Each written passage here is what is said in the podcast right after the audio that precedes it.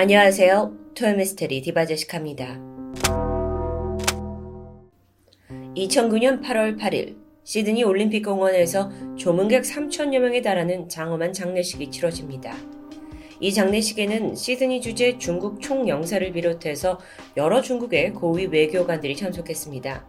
게다가 호주 지역의 법무부 장관도 애도사를 전달할 정도였는데요. 이처럼 수많은 사람들의 애도와 추모 속에 잠든 고인은 과연 누구였을까요? 이 숙연한 분위기 속에서 장례식이 시작됐고 고인의 관이 옮겨집니다. 그런데 끝이 아니었죠. 뒤로 연달아서 또 다른 관들이 줄줄이 들어오기 시작한 겁니다. 그렇게 안치된 관은 무려 총 다섯 개. 이날은 얼마 전 시드니에서 벌어진 가장 흉악한 일가족 살인 사건의 추모식 날이었습니다. 45세의 가장이자 아버지였던 노만 린.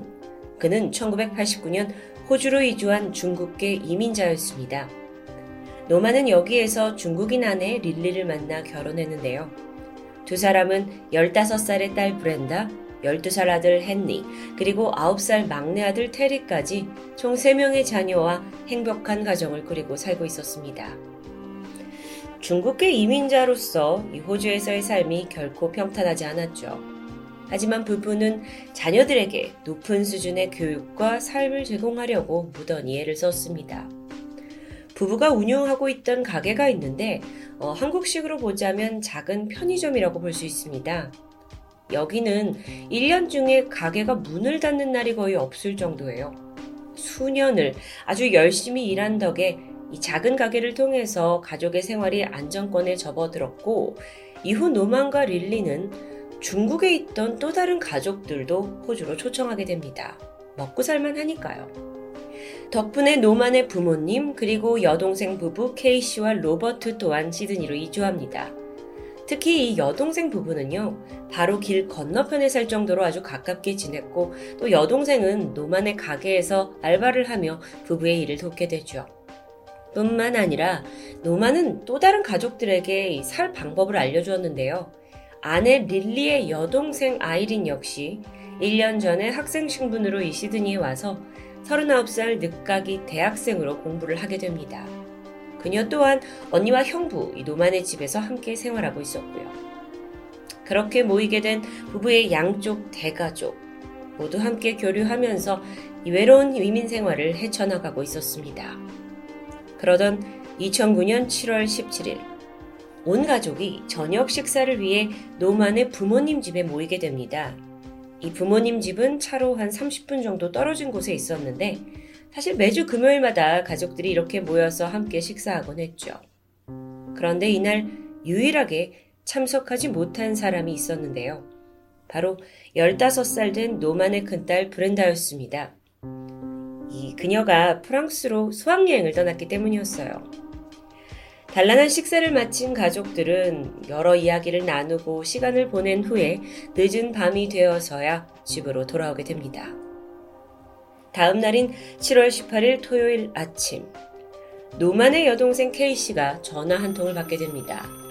단골 고객이었는데 가게 문이 닫혀 있다는 내용이에요. 서둘러 가보니까 정말 문이 굳게 닫혀 있습니다. 가게 앞에는 미처 배달되지 못한 신문 꾸러미들이 쌓여 있었죠. 아니, 하루도 쉬지 않고 일찍 출근해서 늘 가게를 정시에 열던 오빠인데 이상하다. 걱정이 된 동생은 남편 로버트와 함께 노만의 집으로 향합니다. 아무리 초인종을 누르고 문을 두드려도 내부는 쥐죽은 듯 조용했습니다. 근데 다행히 K씨가 이 집에 비상열쇠를 가지고 있었죠. 그래서 열쇠로 문을 열고 들어서자 거실은 그 어느 때보다 고요했습니다. 케이씨가 오빠 이름을 부르면서 2층 침실로 향했죠. 그런데 바로 그때 계단 벽면에 핏자국들이 눈에 들어옵니다. 여동생은 불길한 마음을 안고 계단을 올라가게 되는데 남편 로버트도 긴장한 채 함께 2층에 올라선 순간 그 불길함이 충격으로 바뀌게 되죠. 우선 이 2층에는 총 4개의 방이 있습니다. 가장 먼저 오빠 부부 방 문 틈이 열려 있는데 그 사이로 피가 낭자한 게 뚜렷이 보였습니다. 벽면, 천장 할 거 없이 다 피가 튀어 있었죠. 그런데 이게 다가 아닙니다. 바로 옆방과 옆옆방도 마찬가지였어요. 이 여동생 케이씨가 너무 놀라서 문을 제대로 열어보지도 못한 채 울부짖으면서 곧장 경찰에 신고를 하게 되죠. 잠시 후인 오전 9시 50분, 경찰이 현장에 도착합니다. 확인해 본 결과 이 집안에서는 총 5구의 시신이 발견됐습니다. 남편 노만, 아내 릴리, 둘째 아들 헨리, 막내 아들 테리, 그리고 아내의 여동생 아이린까지. 그러니까 수학여행을 갔던 큰딸 브렌다를 제외하고는 집안에 머물고 있던 모든 사람들이 지난밤 무참히 살해당한 겁니다. 이 피해자들은 각각 그 침실 근처에 쓰러져 있었는데요. 곳곳에 남아있는 혈흔과 또 몸에 있는 상처로 봤을 때 사망자 전원 모두 둔기로 가격당한 것으로 보였죠. 특히나 아버지 노만을 제외한 나머지 네 사람은요, 범인으로부터 얼굴을 심하게 가격당했는데 도저히 몰골을 알아볼 수 없을 정도입니다. 아니, 어린 아이들까지 도대체 왜 이렇게까지 살해를 한 걸까요? 부검 결과 두 아들 헨리와 테리에게는 방어흔이 남아 있었습니다. 추정컨대 밖에서 소란이 들리니까 아이들이 잠에서 깼을 거고 이후에 피습을 당한 것으로 보입니다. 그런데 피습을 당한 후에도 한두 시간 정도는 숨이 붙어 있었던 것으로 보였죠. 이 남아있는 현장을 통해서 그날의 정황을 좀 살펴보면 범인이 어른부터 차례로 살해한 듯 합니다. 아이들을 먼저 공격했다가 어른들이 잠에서 깨면 혼자 감당하기 어려울 거라고 여겼던 거죠. 자, 이제 살해 목적을 찾아야 할 텐데요. 노만 씨 가족은 비록 작은 편의점을 운영했지만 여기가 매출이 연간 10억 원에 달할 정도로 꽤 장사가 잘 됐습니다. 그렇기 때문에 온 가족도 부양하고 또 중국에 있는 부모님, 여동생 부부, 아내 동생까지 다 데려온 거죠. 그렇다 보니 경찰은 이 사건을 노만 부부의 재산을 노린 강도 살인으로 초기에 의심합니다. 하지만 앞뒤가 맞지 않는 부분이 있습니다. 외부 침입 흔적이 전혀 없어요. 그리고 결정적으로 집안에서 사라진 물건도 없습니다. 현금과 귀중품 그대로인데다가 뭔가를 찾기 위해 이 집안을 뒤진 흔적도 없었죠. 그렇다면 이건 원한에 의한 살인일까요? 그러던 중 경찰의 눈에 포착된 또 다른 정황이 있습니다. 집안 곳곳에 범인의 것으로 보이는 피 묻은 발자국과 손자국들이 남아 있었죠. 각각의 방문 손잡이에도 마찬가지였습니다. 그런데 단 한 군데, 딸 브렌다의 방은 침입한 흔적이 없이 깨끗합니다. 마치 그녀가 집에 없는 걸 미리 알고 있었다는 듯 아예 방문을 열어보지조차 않은 겁니다. 어라, 그렇다면 범인은 정확히 부부의 침실과 이 아이들이 머무는 방 위치를 알고 있고 또 첫째 딸 브렌다가 수학여행 때문에 집에 없다는 것도 미리 알 정도로 아주 가까운 사람은 아니었을까요? 경찰들은 면식범의 무게를 두고 수사를 진행하지만 사건의 실마리는 좀처럼 풀릴 기미가 보이지 않았죠. 한편 일가족 중에 유일하게 생존한 이 15살 소녀 브렌다는요, 프랑스에서 수학여행을 즐기던 도중에 이 일가족이 몰살당했다는 소식을 접했고 여행 도중에 즉각 호주로 돌아왔습니다. 모든 것을 잃은 듯 울부짖었죠. 아, 정말 얼마나 끔찍합니까? 가족 장례가 다 끝났고 이제 브렌다를 돌볼 사람은 고모 케이시 부부분이었습니다. 그렇게 브렌다는 고모의 보호하에 슬픔을 달래며 겨우 삶을 살아가게 됩니다. 원한을 품은 누군가가 하룻밤 사이 일가족 다섯 명을 둔기로 내려치고 살해한 희대의 살인극. 근데요, 범인이 도통 추려지지 않습니다. 사건의 갈피를 잡지 못한 채 이게 혹시 미제가 되는 게 아닌가 모두가 두려워하던 어느 날. 사건으로부터 2년이 지난 2011년 5월 5일입니다. 드디어 경찰이 살인사건 용의자를 지목하게 되는데 경찰들 손에 이끌려 모습을 드러낸 사람은 바로 케이시의 남편 로버트였죠. 노만의 매제이자 죽은 아이들에게는 고모부였습니다. 이거 혹시 이 주변 사람이 범인이라고 하니까 무작정 살아남은 고모부가 지목된 건 아닐까요? 경찰은 도대체 뭘 근거로 로버트를 범인으로 강력히 의심하게 된 걸까요? 우선 수사팀은 침입한 흔적이 없다는 데 포인트를 뒀습니다. 아, 그렇다면 누군가 안에서 문을 열어줬거나 직접 열쇠로 따고 들어왔을 경우가 가능하죠. 그런데 노만 일가는요, 전부 침대 주변에서 발견되었습니다. 그렇다면 범인이 현관문을 직접 열고 침실로 들어와서 공격했다고 볼 수 있죠. 나가서 문을 열어준 게 아니니까요. 그렇다면 집에 열쇠를 가지고 있는 사람은 그 30분 거리에 살고 있던 노만의 부모, 또 길 건너편에 살고 있는 여동생 부부였죠. 이들 모두 혹시 모를 어떤 상황에 대비해서 비상열쇠를 가지고 있었던 겁니다. 사실 로버트는 2년 전에도 용의 선상에 오른 적이 있습니다. 그런데 사건 당일 이 아내 케이 씨가 남편의 알리바이를 입증하면서 용의선상에서 바로 배제되었죠. 이후 사건이 도저히 풀리지 않아서 난항을 겪던 경찰이 결국 그 사건 당일에 녹음되어 있던 K씨 신고 전화 내역을 다시 정밀 분석하게 됩니다. 그리고 바로 거기에 아주 수상한 단서 하나가 있었죠. 수화기 너머로 로버트의 목소리가 들리는 겁니다. 아내와 짧게 중국어로 대화를 나눠요. 이게 정확하게 들리진 않았지만 케이씨가 막 울면서 로버트한테 이렇게 말합니다. 여보 나 너무 무서워. 당신보다 내가 더 무섭다고. 나 혼자 두고 가지 마. 제발 가지 마. 어? 로버트는 어딜 간다는 걸까요? 경찰은 케이씨에게 가서 그날의 상황을 좀 더 자세히 추궁하게 됩니다. 그러자 알려진 사실은 그날 현장에서 남편 로버트가 별안간 부모님을 모셔와야겠다면서 현장을 떠났다는 겁니다. 확인 결과 실제로 로버트는 그 일가족이 살해당한 그 끔찍한 장소에 장인 장모님을 모셔오는 다소 상식 밖의 행동을 보였습니다. 아무리 가족애가 끈끈하다고 한들 이 현장에 굳이 부모님을 불러와야 했던 걸까요? 수상함은 이뿐만이 아니었습니다. 장례 이후에 로버트가 이 유일하게 살아남은 브렌다의 양육권을 두고 장인 장모와 몇 번의 법정 다툼을 벌이게 돼요. 그때 그는 고액의 변호사 비용을 지불하면서까지 이 법정 다툼을 선택했고요. 결국 브렌다의 양육권을 차지하게 됩니다. 어라, 그러고 보니까 할아버지 할머니가 살아계신데 굳이 고모부가 양육을 자처한 이유가 뭘까요? 당시 브렌다는 15살 미성년자였습니다.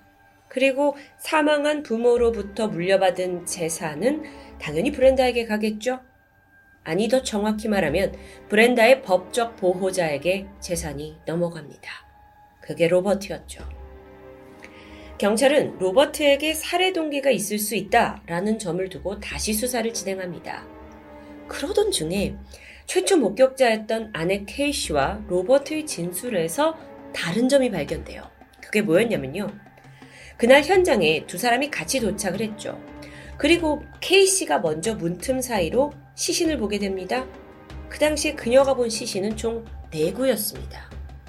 하지만 나중에 로버트가 경찰 조사에서 자신은 다섯 구의 시신을 봤다고 진술했죠. 실제로 이들이 2층 계단에 서서 문틈으로 확인이 가능했던 시신은 4구가 전부였습니다. 아버지 노만의 시신이 이불에 덮여져 있었기 때문에 밖에서는 확인이 불가능했던 거죠. 어라, 근데 로버트는 어떻게 다섯 명이 모두 사망했다는 걸 알고 있었을까요? 자, 이제 왜 경찰이 로버트를 용의자로 보는지 좀 이해가 가시죠? 하지만 이건 모두 정황적인 의심에 불과할 뿐 그가 직접적으로 가족을 둔기로 살해한 증기는 없었습니다. 증거가 없어요.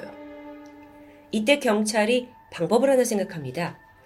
브렌다가 현재 이 로버트 고모부와 함께 살고 있었기 때문에 그녀의 신변 안전을 확보한다는 명목 하에 로버트의 집에 몰래 CCTV를 설치한 겁니다. 호주의 법을 잘 알지는 못하지만 어떤 이유가 있을 때 유력 용의자의 집에 CCTV를 설치할 수 있다고 하는데요. 그렇게 CCTV를 설치한 지 한 달 만인 2010년 6월. 별다른 움직임이 없습니다. 그러자 경찰은 케이트에게, 아내에게 정보를 하나 흘려요. 그날 현장에서 발견된 족적이 아식스 운동화 브랜드라는 정보였죠. 로버트도 이걸 들었을까요? 그날 밤 로버트 집 CCTV에 아주 의미심장한 장면이 포착됩니다. 로버트가 자신이 가지고 있던 아식스 신발 상자를 가위로 잘게 자르더니 양동이에 담가두죠. 종이가 흐물흐물 녹게 됩니다. 그러자 그는 그것을 변기에 흘려보내게 되는데요.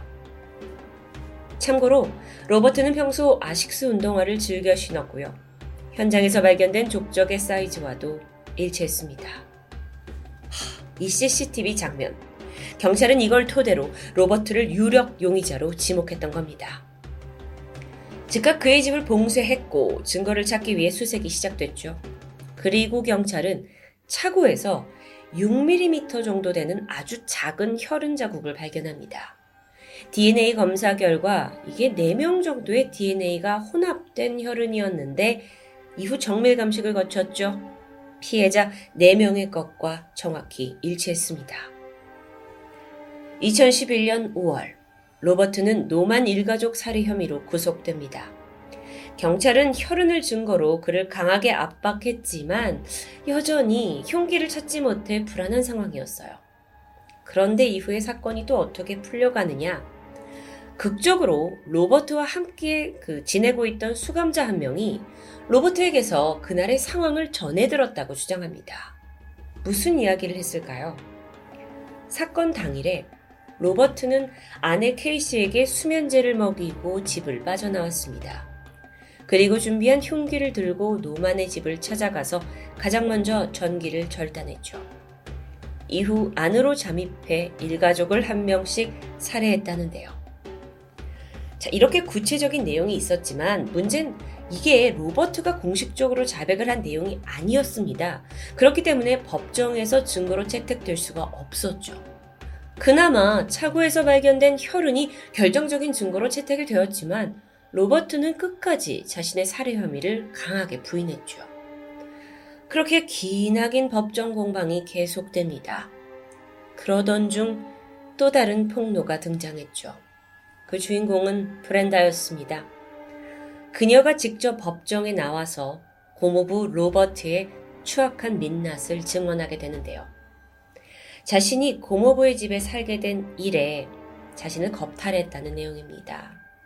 하지만 브렌다는 사실 유일하게 남은 자신의 혈육이자 또 자신을 물심양면 돌보고 있는 고모가 상처를 받을까봐 여태 이를 숨겨왔던 건데요. 이 치열하고 추악한 법정 공방은 무려 7년 6개월이나 이어졌습니다.